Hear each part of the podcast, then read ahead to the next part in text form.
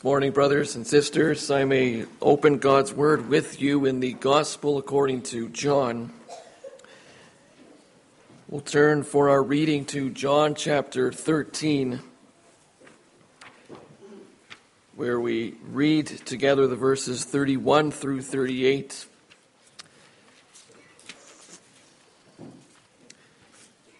John 13.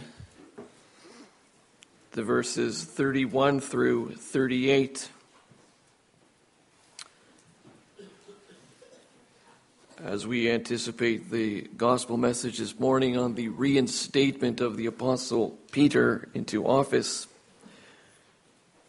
we do so with John 13 as the background, as context for his reinstatement. And after we've heard from God's word, we'll sing in response Psalm 18, stanza 2.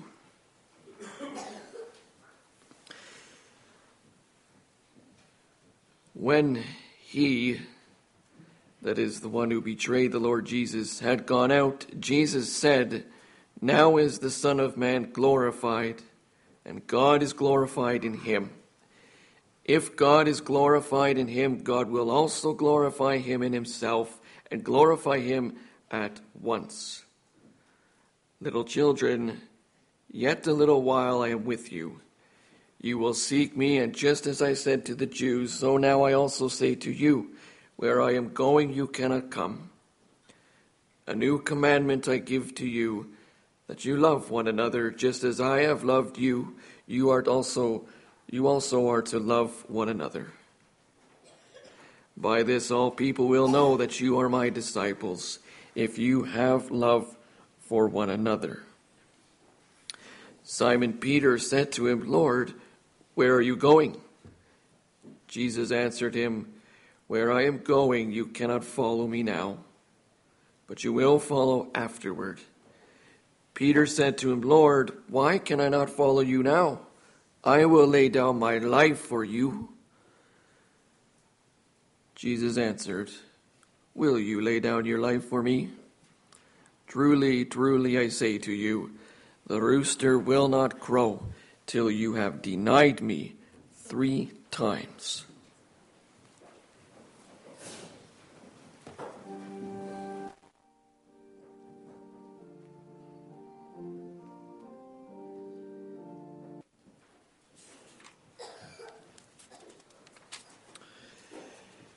This morning I may proclaim to you the word of our God as we find it in John 21, the verses 15 through 19.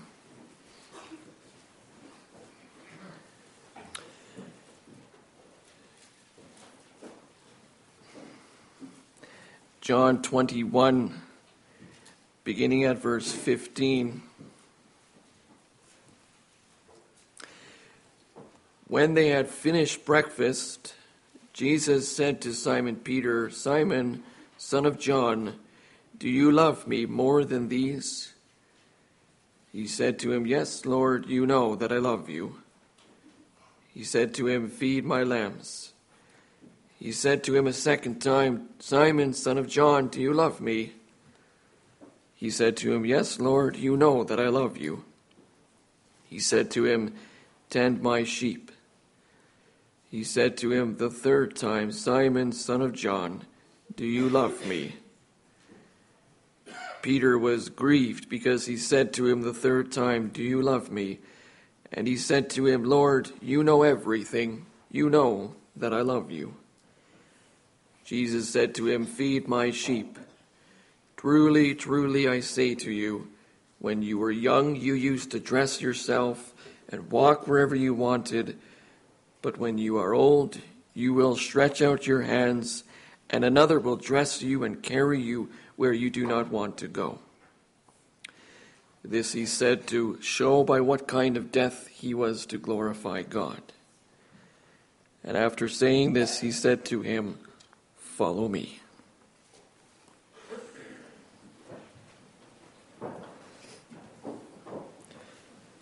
That's our text from John 21. In response to the preaching of God's word, we'll sing hymn 35, the stanzas 3 and 4.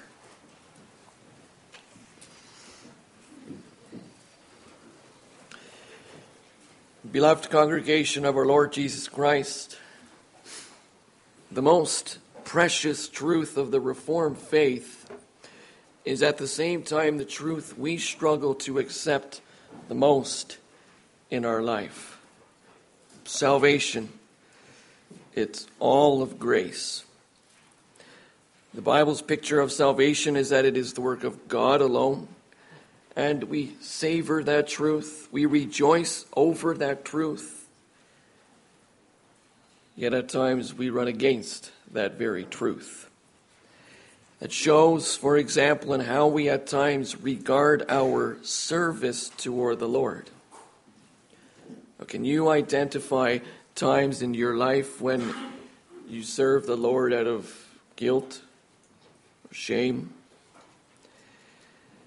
It happens that when we really blow it in the eyes of the Lord, we often have this feeling that we need to do something in order to make it right between God and us once again. We need to make up somehow for our failure. We have to do something to silence our remorse, study God's word a bit more, pray more earnestly, do more acts of charity, etc. None of this is to say, of course, that to do good works, to study God's word more, or to serve God's people more is of no meaning, no value. Yet when we do these things because we need to satisfy God, we need Him to love us more, then I'm afraid we've forgotten what it's all about. Our serving the God of grace may not be based on guilt or shame, but upon love for Him. Our very identity as people of God is a people loved by God, and therefore our identity also includes that we are people who are learning to love Him back. Christ Jesus has made up for our failures, our sins. He has forgiven our past. He is transforming our present for the future. And so there is only one way you and I may prove ourselves thankful for what Christ has done. We prove ourselves thankful and joyful by loving our Savior in return. This is indeed what our Savior wants to teach us in our text as He reinstates His apostle. The foundation on which He places us to serve Him is the foundation of love, of learning to love the God who loved us first. So I proclaim to you this word of the Lord. The risen Lord publicly reinstates Peter to his office of service. We see three things. First, the push, the motivation for this reinstatement. Secondly, the procedure at this reinstatement. Thirdly, the promise in this reinstatement. So firstly, the push for this reinstatement. Now, there is some unfinished business, we understand, between the Lord and Peter. As the two of them meet there on the beach, on the shore of the Sea of Galilee, Peter stands as a man with some baggage. He's fallen from the rank of the disciples by denying the Lord Jesus on Good Friday. Well, not only did he turn his back on the Lord, he publicly denied Him. He rejected any kind of connection to Him. He disowned his very master. He even did so under oath, Matthew records. He called upon God as witness that he didn't know the man. All of this within earshot of the Lord Himself, who looked straight at Him after the rooster crowed. Luke 22, verse 61. So by denying the Lord three times, Peter had isolated himself also from the rest of the group. Now, if ever someone were to feel like a failure in life, Peter would probably put himself at the very top of that list. His actions have made a mess of his life. Peter himself would never have anticipated this. He was often the one, you remember, who wanted to be first among the disciples. Already in John chapter 6, verse 60 and following, we come across a point in Jesus' ministry where many of his disciples left him, turned away, no longer followed him. Well, then Jesus then turns to the 12 and asks, "Do you want to go away as well?" Peter speaks up and says, "Lord, to whom shall we go? You have the words of eternal life, and we have believed and have come to know that you are the Holy One of God." That's a powerful confession from a very earnest and loyal disciple. Consider also what we read from John 13. That's only a few weeks before the event of our text. The Lord Jesus explains to his disciples that he would be leaving for a while. Peter responds and asks, "Lord, why can I not follow you now? I will lay down my life for you." In the account by Matthew, it's worded a little differently. "Though they all fall away because of you, I will never fall away. Even if I must die with you, I will not deny you. Lord, whatever happens, I'm going to be there. Even if the devil wants to see me dead, I will do that for your sake." Oh, that's Peter, who had always thought he loved his Lord more than any of the other disciples did. But he doesn't even last to the crucifixion. How far he's fallen. And yet, in light of this very fact, the Lord Jesus went to work in Peter's life. He reacts to Peter's denial with a compassion so deep that it could only be from God. What happened already on Easter morning, we find the Lord Jesus making a point of seeking out Peter. He revealed himself to Peter alone. Mark 16, verse 7, we find the angel saying to the women at the tomb, "Go tell the disciples and Peter that he's going before you to Galilee." And we find out from the Apostle Paul in 1 Corinthians 15, verse 5, that the Lord appeared to Peter, then to the 11. Christ made a point of privately meeting with this fallen disciple to reconcile with him, to call him back to repentance. The Lord Jesus was so busy, so very shortly after leaving the tomb, to graciously bring back one of his own into the fold. And yet, as we said, this was something that happened privately. Peter's full reinstatement was something that had to be done publicly. For Peter had previously boasted publicly of his own strength, his own resolve to stick it out to the end. He had boasted this in the presence of his fellow disciples. And his threefold denial of the Lord, that was equally a public matter. In the high priest's courtyard, Peter stood by the fire, along with its servants and officials of the high priest. And he was asked repeatedly, "You are not one of his disciples, are you? You also were one of those men with Jesus of Galilee. Certainly you are one of them." And Peter publicly responded, "I don't know the man. I'm not one of his." Peter denied in public, under oath, that he had any connection to Jesus.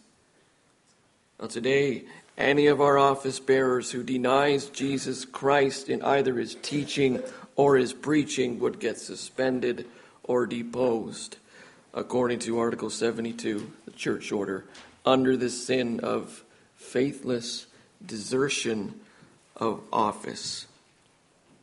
Peter, therefore, by denying Christ, had faithlessly deserted his office.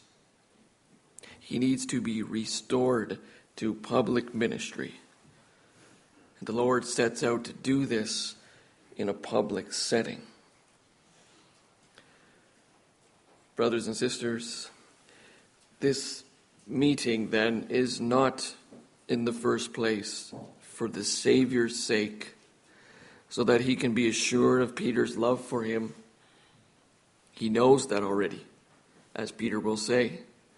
Instead, this meeting is about the head of the church publicly reinstating Peter to his office, the office of apostle.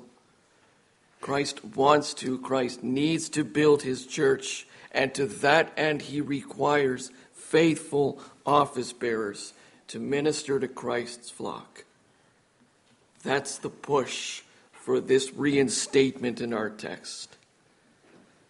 And so Christ goes to work restoring a fallen office bearer.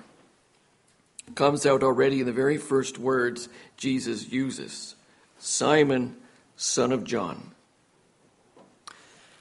The only other time that the Lord Jesus addresses Peter in this way was before Peter was first called to be his disciple. That happened likewise at the Sea of Galilee. Now here in our text we see Peter out of office. When he is addressed as Simon, he would have undoubtedly felt a deep sense of humility. By now, Simon was used to being called Peter or Cephas, which means rock. Being called Simon now would have confronted Peter with his recent action of denying loyalty to the Lord. The rock, you see, had recently crumbled. The Lord's intention here, brothers and sisters, is to bring Peter back into the fold, and so he uses a setting and words that have very obvious connections to when he first called Peter to office. Called him as Simon at the Sea of Galilee, at the scene of a great catch of fish. The Lord wants Peter to now reclaim that calling and status among the disciples as a fisher of men. Indeed, the Lord Jesus here is preparing and equipping Peter to minister again to the flock. This was the push, the reason Jesus wants to restore Peter to his apostleship. And that's to say, congregation, that the ultimate motivation for Jesus to restore Peter was for the sake of you and me. Christ wants his flock to be served. He's motivated in our text out of a love for us. 3 times in our passage, he commands Peter, feed my lambs, tend my sheep, feed my sheep. The risen Lord reinstates Peter to his apostleship to minister to his flock. It's for the sake of my lambs, Simon, son of John, that I want to bring you back. Peter, along with the rest of the apostles, was to be an eyewitness of Christ's ministry, especially his resurrection, and so that the church of all ages and all places might be fed with the truth of our salvation. Peter, before this moment, had made himself unworthy of the apostleship, unworthy to pass on to others the good news of Christ. He needed to be restored for his sake and for ours. The apostle Peter was to serve a vital role in the establishing and the equipping and the advancing of his church. Through Peter and the other apostles, much of the New Testament would be recorded. were it not for Christ's efforts here in our text. In other words, you and I would be deprived of our very salvation. And so we cannot help but see once again the compassion of our Lord. He saw to it that you and I would be well fed on account of the future work of the apostles. This is the Lord you and I know and are called to serve. He's never changed. It's in that light then also his under-shepherds today work. Office bearers work in light of what we know about our Savior. He's compassionate.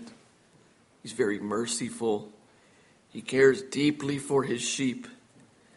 He put aside his personal pride to restore one of his apostles so that we all would know of his love toward us.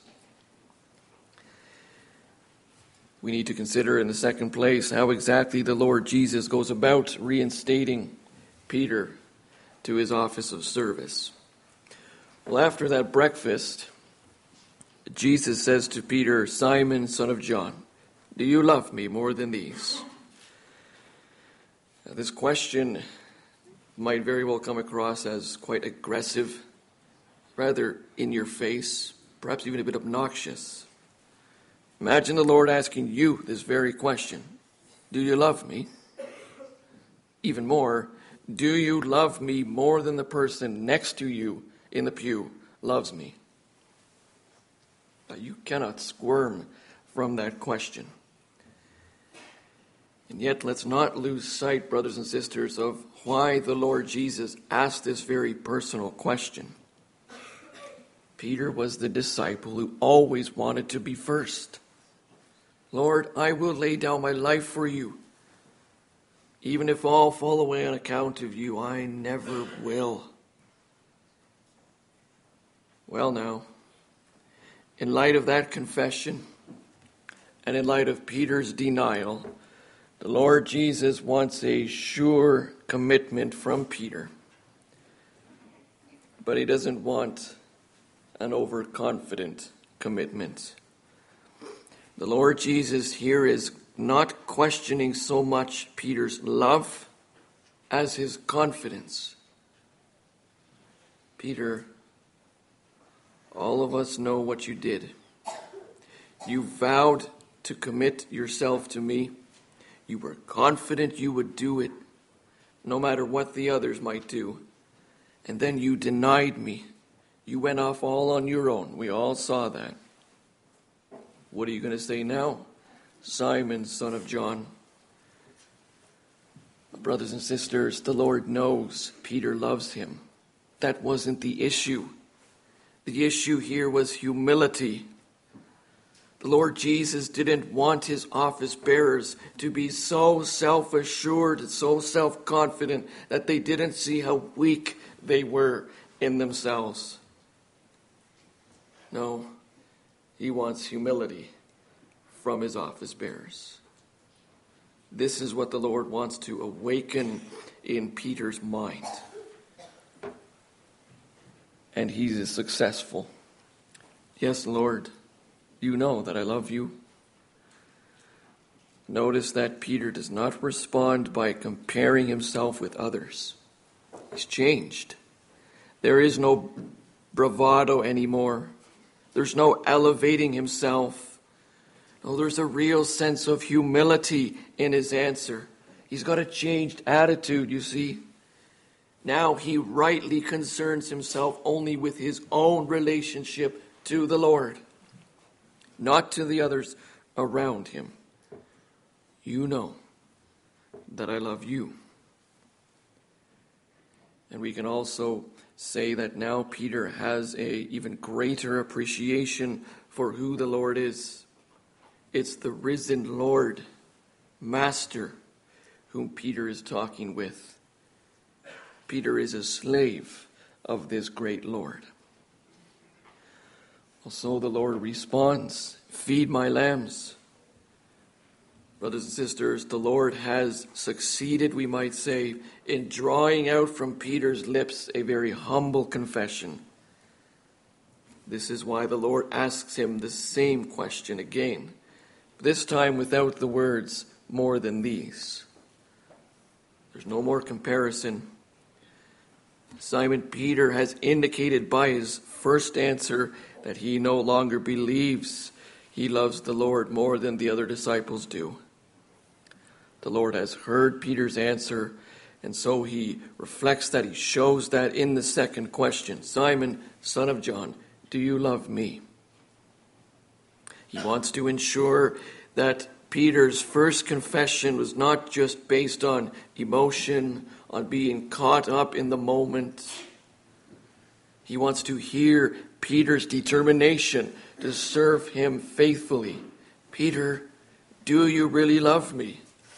As you are about to be reinstalled as an apostle, are you really willing to be associated with me unto the point of death? Peter gives him the same answer as before. Yes, Lord, you know that I love you. He shows that his first confession wasn't the result of being caught up in the moment. No, he shows that his confession is genuine. It's truthful. He really has had a change of attitude. He maintains his approach of not appealing to his own strength. He speaks in humility to his Lord. Yes, Lord, you know it. And the Lord again responds by letting Peter know that that's a fine answer. Tend my sheep. Show your love in obedience to my commands. But the Lord isn't finished just yet. He asks, yes, a third time, Simon, son of John, do you love me? He needs to press Peter just a little further. And Peter likely thought that the Lord was still questioning his loyalty, and so he's hurt that the Lord asked him the same question for the third time. But the Lord presses Peter for a different reason. Peter's office is at stake, after all. His credibility as an apostle was at stake. The New Testament church had to be sure that this apostle was fully restored. And yet there's more, congregation. The Lord Jesus pushes Peter really hard here because he wants Peter to be absolutely sure what his ministry in the Church of Christ needs to look like.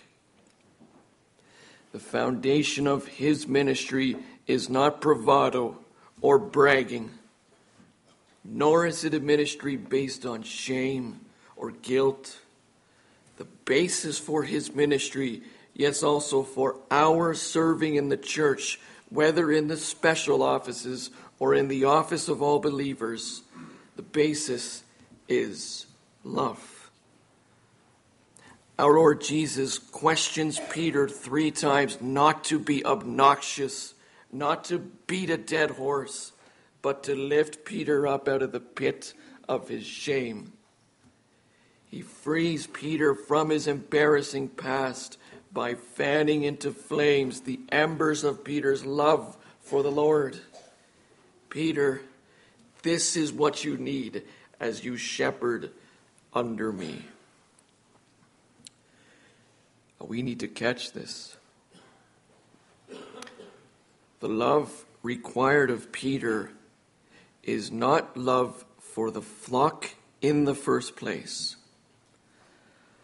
That's what we may tend to think, that an office bearer does his work out of love for the people, and that's true. But instead, there's a much stronger foundation than people, because we are unlovable by nature, to God, to each other. It's love for the Lord that is to be the basis for Peter's service, our service. Love for the Savior himself, the risen Lord, That's where our eyes go. Now, why is it like this? Why should we press this point here? Love for the Lord is what sanctifies, purifies the church's service. Love for the Lord Jesus is what transforms the church and its work, makes it acceptable in God's eyes. In this life, our service in God's church will never be perfect, but with a service that is seasoned by love for Christ, our service is transformed into something beautiful. I suspect most of us can recall giving to our mom on Mother's Day, maybe last week, maybe years ago, a handmade gift that, in all honesty, didn't really look like too much. But that's not the point. We made it out of love. And that's how our mom received it. She looked past the imperfections and saw the love of her child. That's what makes the gift special. What makes our work among God's people pleasing in God's sight is if we truly love the Lord, that we do it for Him, not in the first place for others. This is what He wants. He doesn't want braggers. He doesn't want guilt-ridden people, nor workaholics, nor perfectionists. He wants a people who serves His people out of love, pure love for Him. This is the task that the Lord Jesus gives then to Peter. Do you love me, Peter? Yes? Then may that motivate your service. Yes, Peter needed to hear the Lord's question 3 times, and he needed to receive the Lord's threefold command. Taking care of the sheep is never, ever a simple job. Peter would be called to sacrifice in many ways. And apart from love for Christ, his work would be destined for failure. So it would be for us. But love for the Christ will be his strength. Love is what would motivate him to let go of personal pride for the sake of Christ's sheep. It's what will motivate us and empower us today to serve God's people, whether we are office bearers or members, whether we are older or younger. Well, then I ask you, on behalf of and by the authority of the risen Christ, do you truly love me? If you love your Lord, then He will give you the strength and the joy to serve your brothers and sisters, not because you want their approval, even their affection. That's not what life is all about. We serve each other because of love for Christ and a desire for His blessings, His favor. And with service that is grounded in love for Christ, we will receive the strength to lay down even our life for His sheep, if we have to. That's our final point, where we see the promise in this reinstatement. After the Lord says for the 3rd time in verse 17, "Feed my sheep," He goes on in verse 18 to say, "Truly, truly, I say to you, when you were young, you used to dress yourself and walk wherever you wanted. But when you are old, you will stretch out your hands, and another will dress you and carry you where you do not want to go." What is our Savior saying here? Well, I think He's telling Peter to expect the unexpected. When you were young, He says, that's a time in life where you enjoy a fair bit of freedom. You get to live with few responsibilities. It's normal, it's usual. Then Jesus gives the unexpected.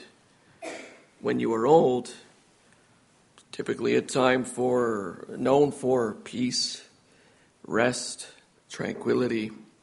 But the Lord says that for Peter, it's going to be different. You, Peter, who have lived at ease when you were young, will experience restriction when you are old. You're going to be governed by the will of another. And it will not be enjoyable. Look again at the second half of verse 18.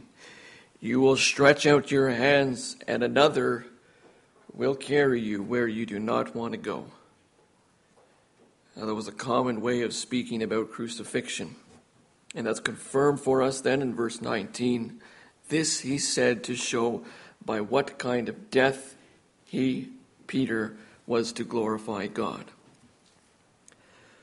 We know from church history that by the time John actually wrote these words in his gospel, the Lord Jesus' prediction had been fulfilled. Peter suffered martyrdom under Nero. He was crucified, apparently upside down. Now, why exactly does the Lord say these kind of things to Peter?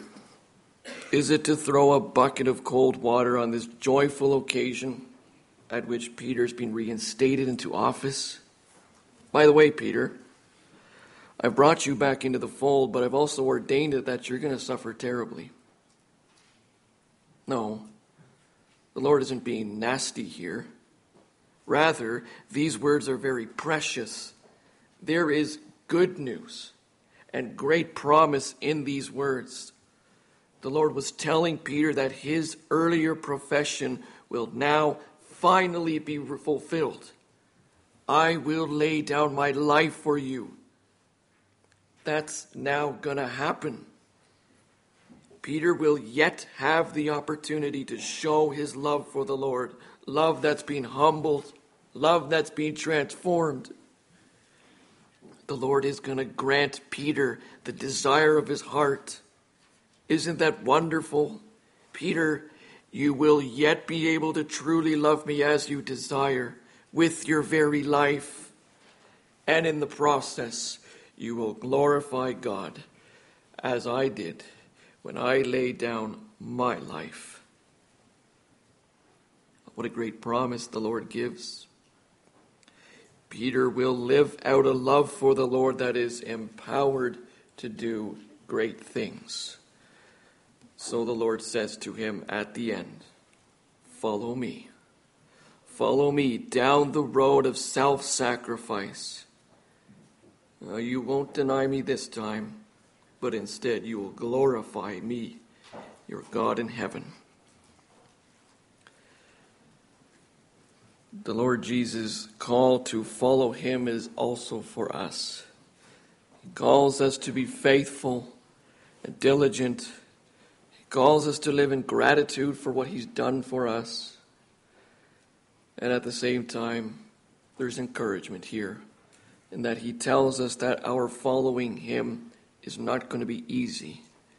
We will need courage in the midst of hardships.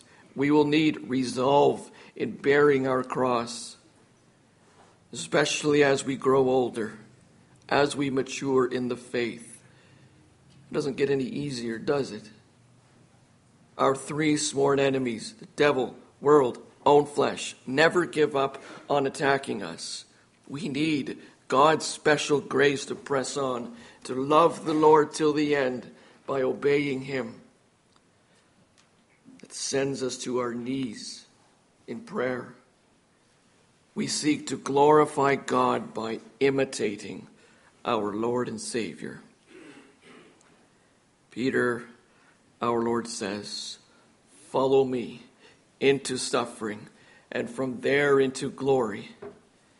He says the same to us today. Do you truly love me? Do you put aside all confidence in yourself and find your strength, your life in me alone? Follow me through suffering, through death. into glory. Amen.